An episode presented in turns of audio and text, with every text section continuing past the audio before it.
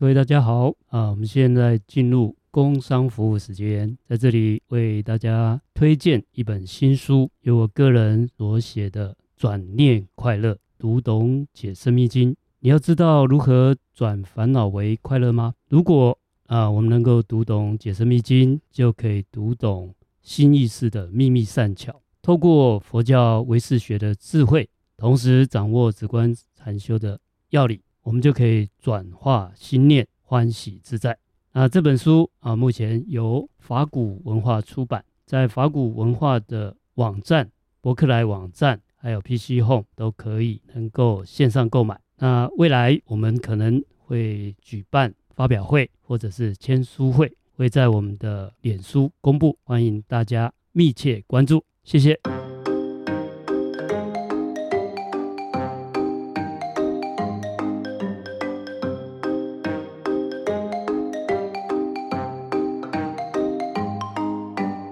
各位大家好，欢迎收听今天科学看佛法的节目啊。那今天是我们一个特别节目啊。我们今天邀请到两位特别来宾啊，一位是之前上过我们节目的正念咖啡老师郑平老师啊。我们今天另外啊邀请一位音乐老师啊，是我们的崇印老师。那我们现在想聊一聊啊，透过正念咖啡，透过音乐疗愈啊，我们能不能帮助大家能够舒压，同时可以转念？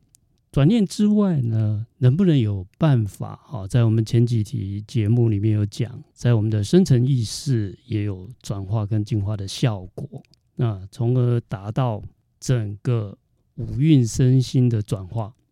好，那我们知道现在很多的身心灵课程都可以帮助我们啊，达到能够放松啊，也有压力疏解的作用啊。如如果我们的听众朋友们大家有参加过这个身心灵课程，你就会发现哦，在上课的当下或上课的期间，你会发现效果非常的好。但是呢，如果我们回到日常生活中，有时候哈又会回到。原来的状态，那这就是我们要提出来哈，呃，在佛教的唯识学里面有谈到一个必须要有转世，也就是我们深层意识哈，要做一些转化跟净化，同时要让它形成一种叫做身体记忆啊，让它变成一种新的一个习惯。那我们碰到日常生活如果有任何的状况的时候啊，我们就可以反射动作的去运用啊，这是我们的。呃，最终的一个目的啦，目标啊。然后我们今天要请到两位老师哈，就来聊一聊啊，比如说从音乐疗愈啊这一种方法来做入手。那我们怎么样来设计一个有效的这个音乐疗愈课程？啊，现在的有一些音乐疗愈、艺术疗愈已经很有效了。我所谓的有效，就是深层的转世啊，要有什么样的作用？那我们之前有邀请过崇云老师哈，把四百三十五到三四百三十七赫兹，嗯啊这样的一个频率啊，做成啊一段音乐。那将来有机会哈，我们也给我们的听众朋友来分享一下啊，让大家也听听看。那我想先请我们的音乐老师哈。就您从上次在制作这个四百三十七赫兹左右的这个音乐啊，我们目标是有疗愈舒压效果的呃这个音乐档，你从这个制作的过程中，可不可以跟大家分享一下？OK，好，呃，大家好哈。那个其实我一直以来我其实做的是流行音乐，那之前就是因为法源师他有邀请我来参与这一次的这个。这等于是一个尝试这样子，那所以其实我也是呃找了很多资料，然后找到了一些就是对于这个音乐怎么跟身心灵结合，这个可以有效果的这个部分，我就其实这当中我尝试了很多方式，然后最后有尝试出了一个比较对于这件事情，就是身心灵这件事情能够有效果的方法，然后才完成了最后的这一次的这个一个配乐。个作品这样，那我自己其实做完以后，我其实用我其实就是用自己亲身体验去尝试说那个效效应这样。那其实我就觉得说这一次呢，我这样子尝试下来，我就发现说其实呃音乐疗愈它其实是一种辅助，最真真正的就是还是说我们自己的内心有没有得到一种有想要去平静下来。那我觉得以这一次的效果来说，我觉得还不错，因为呃，我之前其实自己有在一直在做做冥想，然后我自己的冥想其实是在可能就是在没有音乐的情况之下，其实很难进入一种状态。但是这次因为透过我这次因为自己在执行嘛，所以透过自己的音乐，那我让这个音乐可以很快速的进入一个我想要达到一个呃平静的一个状态，这样子。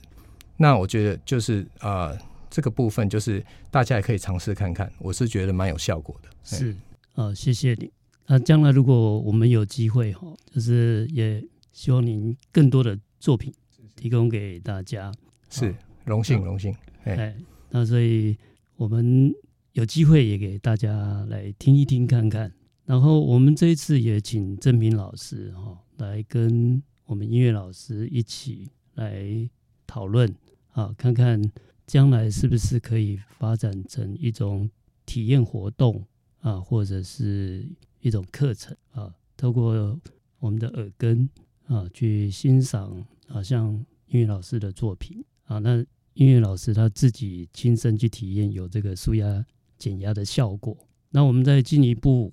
啊，让他是不是有一种在从耳根听到这个声音以后，然后能够。进入到所谓的入流王所，那也就是它最后可以消除能所的二元对立啊，这是我们比较底层的啊，底层的那个目的啊。当然，一听了以后，大家有机会以后听到崇义老师的这个音乐作品，你马上就会有啊整个放松舒压的感受。那达到这个感受以后，我们怎么样再进一步让它再处理到我们的深层意识？啊，达到啊，我们第七意识其实有自他的对立，就自己跟别人之间的。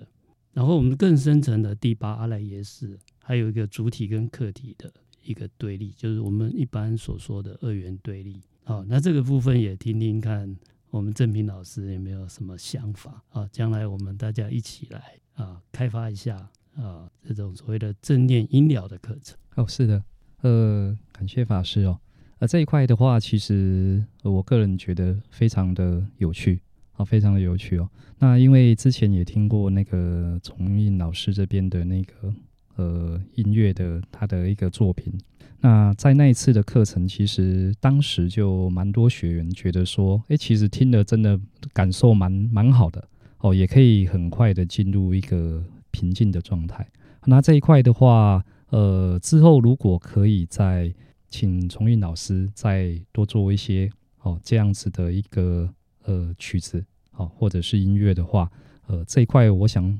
是可以做到，就是法师讲的这一块，好，一直到我们讲到的呃第七识，就是一个自我，好，到阿赖耶识。那这里的话，我觉得跟跟我们之前谈的那个咖啡其实还蛮好玩的，哦，有有一些类似的地方啊，比如说。呃，之前我们在喝咖啡的时候，同一个咖啡，同一个咖啡豆，那同样的，呃，在课堂上十几位、二十几位的学员，他喝了同一个咖啡，其实他会有一个不同的情绪的感受。好，那当然这个是回到就是我们刚刚讲的，他有一个自己的个人的喜好。哦，所以带出这样不同的感受跟情绪，这个很正常。对，但是相对于呃咖啡本身，它其实没有没有所谓它非常酸，或者是它不酸，哦，或者是它很香或它不香，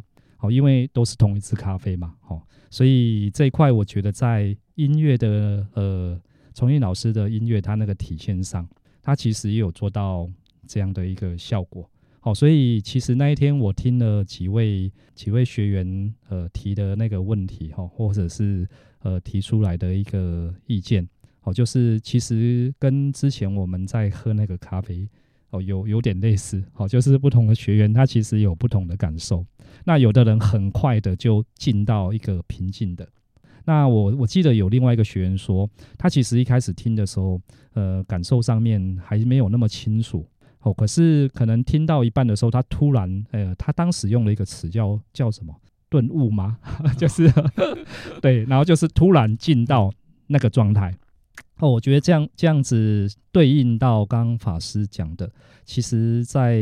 我们自己最比较深层的，像在第七识这个自我，其实每个人是不一样的。好像呃这一块的话，在我个人，因为我个人也在走佛法的这一块的的路嘛。哦，虽然我不是一般呃大家认为的佛教徒，因为我不会去，我不会常常去寺庙里面拜啦，我也不会去参加太多的法会。哦，那我只是偶尔可能有朋友哦邀我去，那我也看看状况，不一定会去。大部分的时间我都比较呃喜欢去看佛法里面哦，就是佛陀教给我们的这个法，到底它里面在讲什么？哦，为什么他说这个叫做生命的教育？他这个是宇宙人生的真理。哦，所以这几年是一路这样子，一直对佛法的一个认识是这样子下来。好，对，那那很棒，呃，就是刚好今年也有这个因缘，就是透过法师的一个，呃，就是现在我们在推广这个正念正定的课程，甚至现在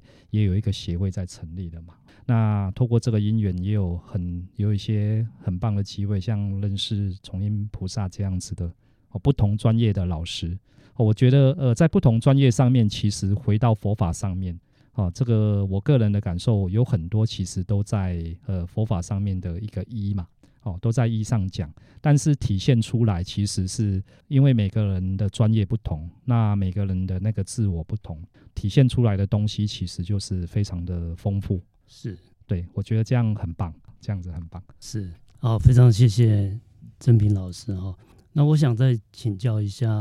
我们崇英老师哦，呃。目前完成的这支作品啊，它比较属于比较空灵的这种呃所谓的音乐的这个质感意境。嗯、那我们知道，整个物质界的组成是地水火风啊四大要素。啊，最近有一支有一个电影哈，呃，好像是皮皮克斯的电影。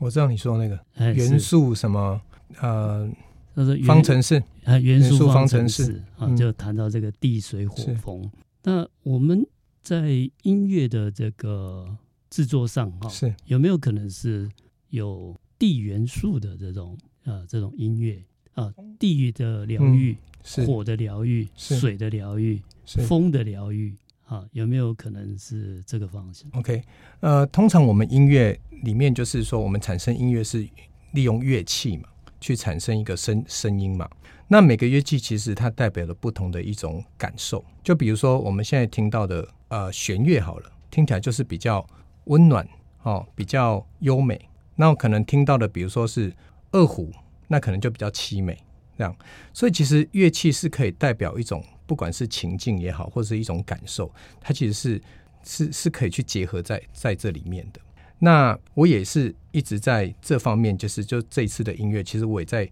为之前反而是你有你有交代我说，哎，这里面可以有一些情境嘛，比如说你那时候给我几个主题，我记得有山谷、海洋，对，呃、森林、森林、山谷。那后，后来我选了山谷这个主题，是，然后去运用我对于山谷的想象，然后我把它用音乐的一个乐器的一些。一些它的属性来去来去体现这样的感觉，这样我是有用这样的一种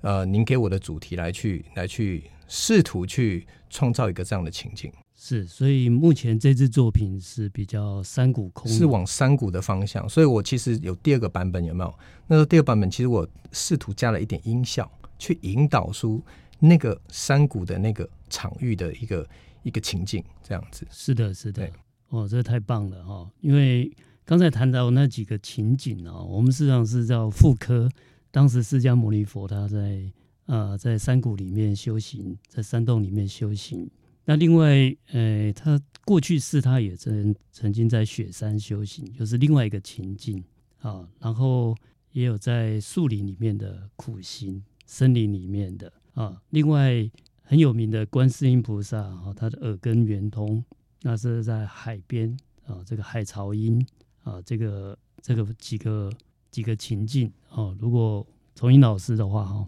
可以的话，我们把它发展起来。一个系列，对一个系列，嗯、然后我们将来还可以配合所谓的视觉上的，嗯。啊，像虚拟实境的啊，让我们的眼根跟耳根啊，同时引导引导引导，哎，引导到那一个。嗯那另外就是也请郑明老师哈来帮忙设计一下啊，那这些引导要让它更深层的啊去转化啊，因为我们的视觉作用看到形象颜色啊，那我们第一个就会产生掩饰，然后第六意识就会开始喜欢或讨厌啊，那这个部分先先处理到表层的意识，不要对立啊，就是喜欢喜恶那个对立性不要这么强。啊，就是对讨厌的也不要那么排斥，对喜欢的也不要那么执着啊。然后进一步，我们再用课程再来引导说，哦，呃，其实里面这些其实是对立性的。然后引导到我们内层去看，我们内心还有两层的对立性，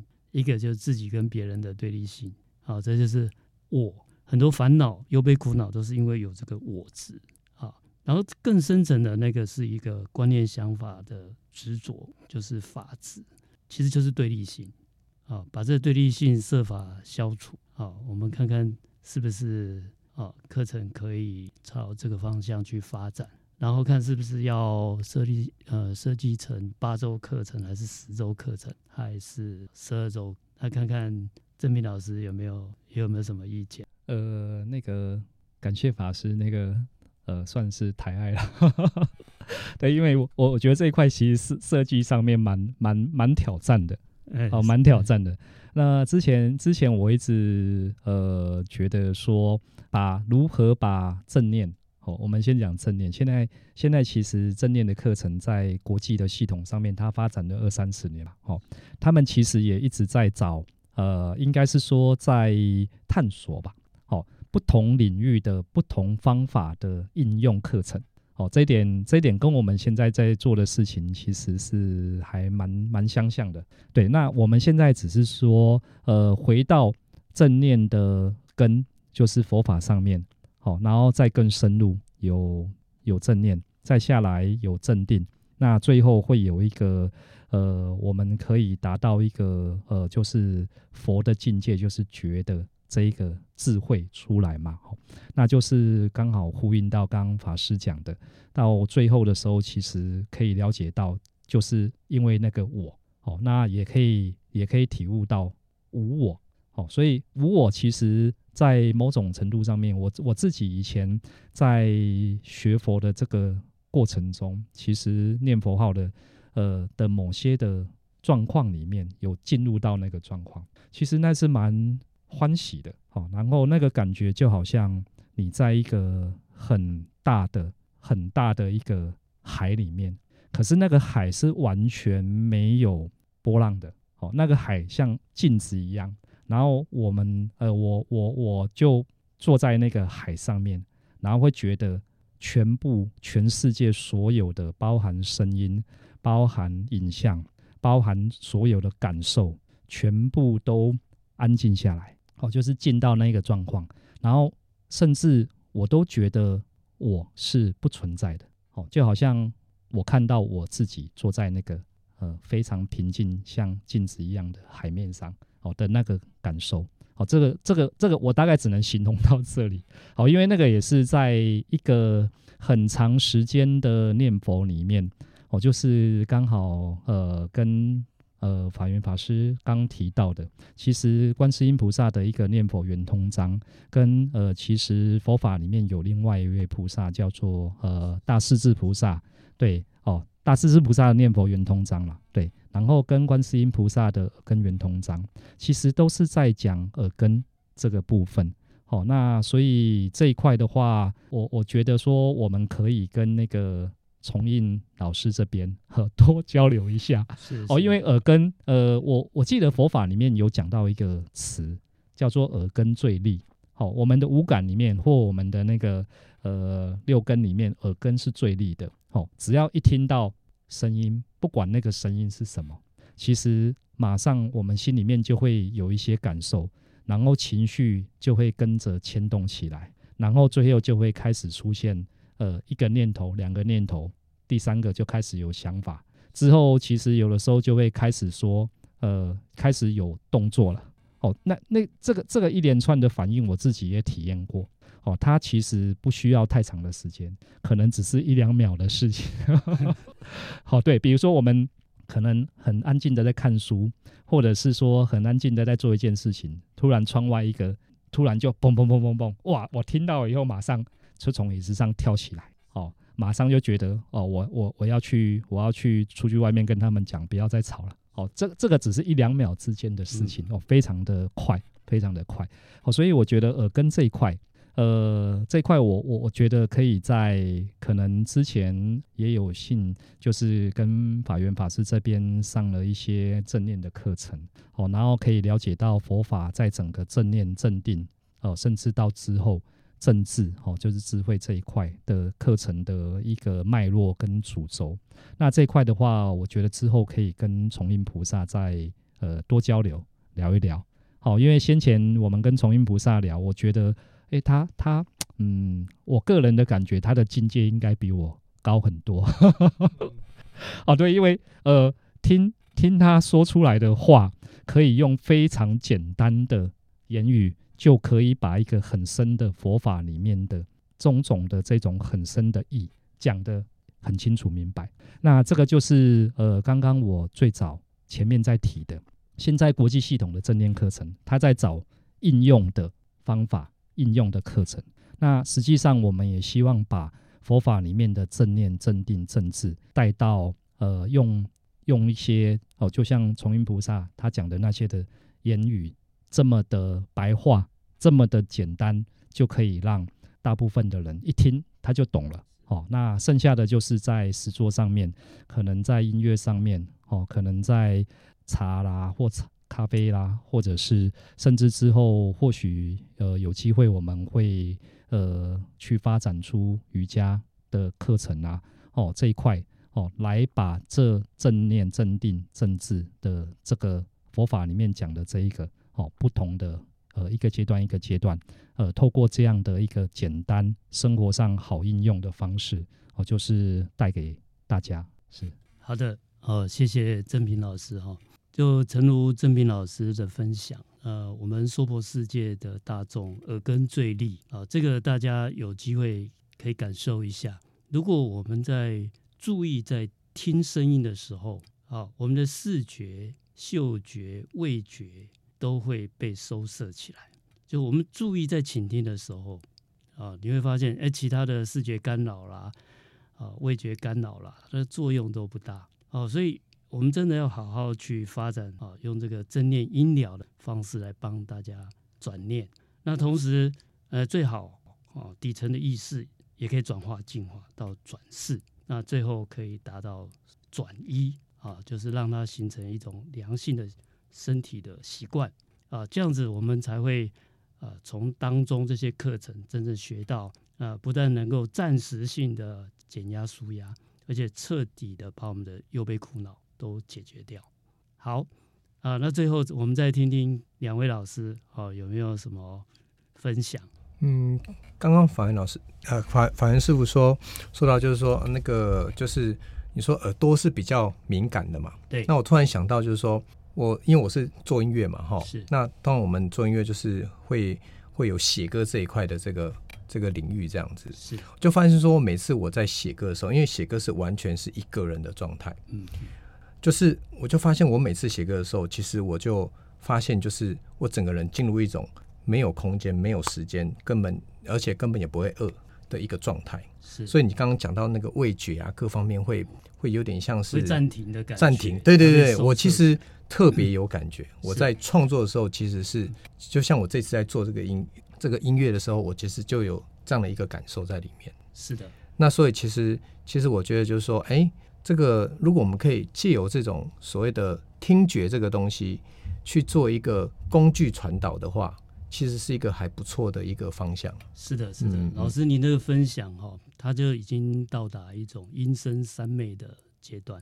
啊、哦。可能呃，大家对三昧这个词可能不熟，其实他就进入一个既专注啊，然后又清楚放松的状态。我们禅定要达到的阶段，如果常常保持在这个阶段，我们的智慧就就会一直一直升起。你如果保持这个状状态，不但你的感官特别敏锐，你的灵感也会涌现。啊，这个如果在在座啊这些创作家们应该。都会有这种感触，特别耳根最利啊，在佛教有一部《楞严经》，它有分析。加以后的节目有机会再跟大家来来讨论这个问题：为什么娑婆世界的大众耳根最利？它有六根都去比较，所以它背后有一套的道理。然后跟着正平老师刚才分享，他个人在念佛达到的这种，其实也就是念佛三昧的境界，好，达到一个很专注。然后他是又放松啊，但是他不是昏沉，是又非常清楚敏锐这个状态。这个其实静态的禅坐就是要训练这一种基本功，然后用在我们的工作、事业、家庭啊，最好在日常生活各种状态都能用。不过那个就难度比较高啊，因为它的敏感度还有那个呃，得那定力都要更够啊。但是我们大家一起互互相勉励了啊，这是。在这个社会当中，一个动乱的时代当中，我们更需要培养这样能力，那可以帮助大家在家庭也好、事业也好、工作也好，发挥自己的潜能跟智慧。好，那我们今天的节目到这里，非常谢谢大家的收听，谢谢各位，拜拜。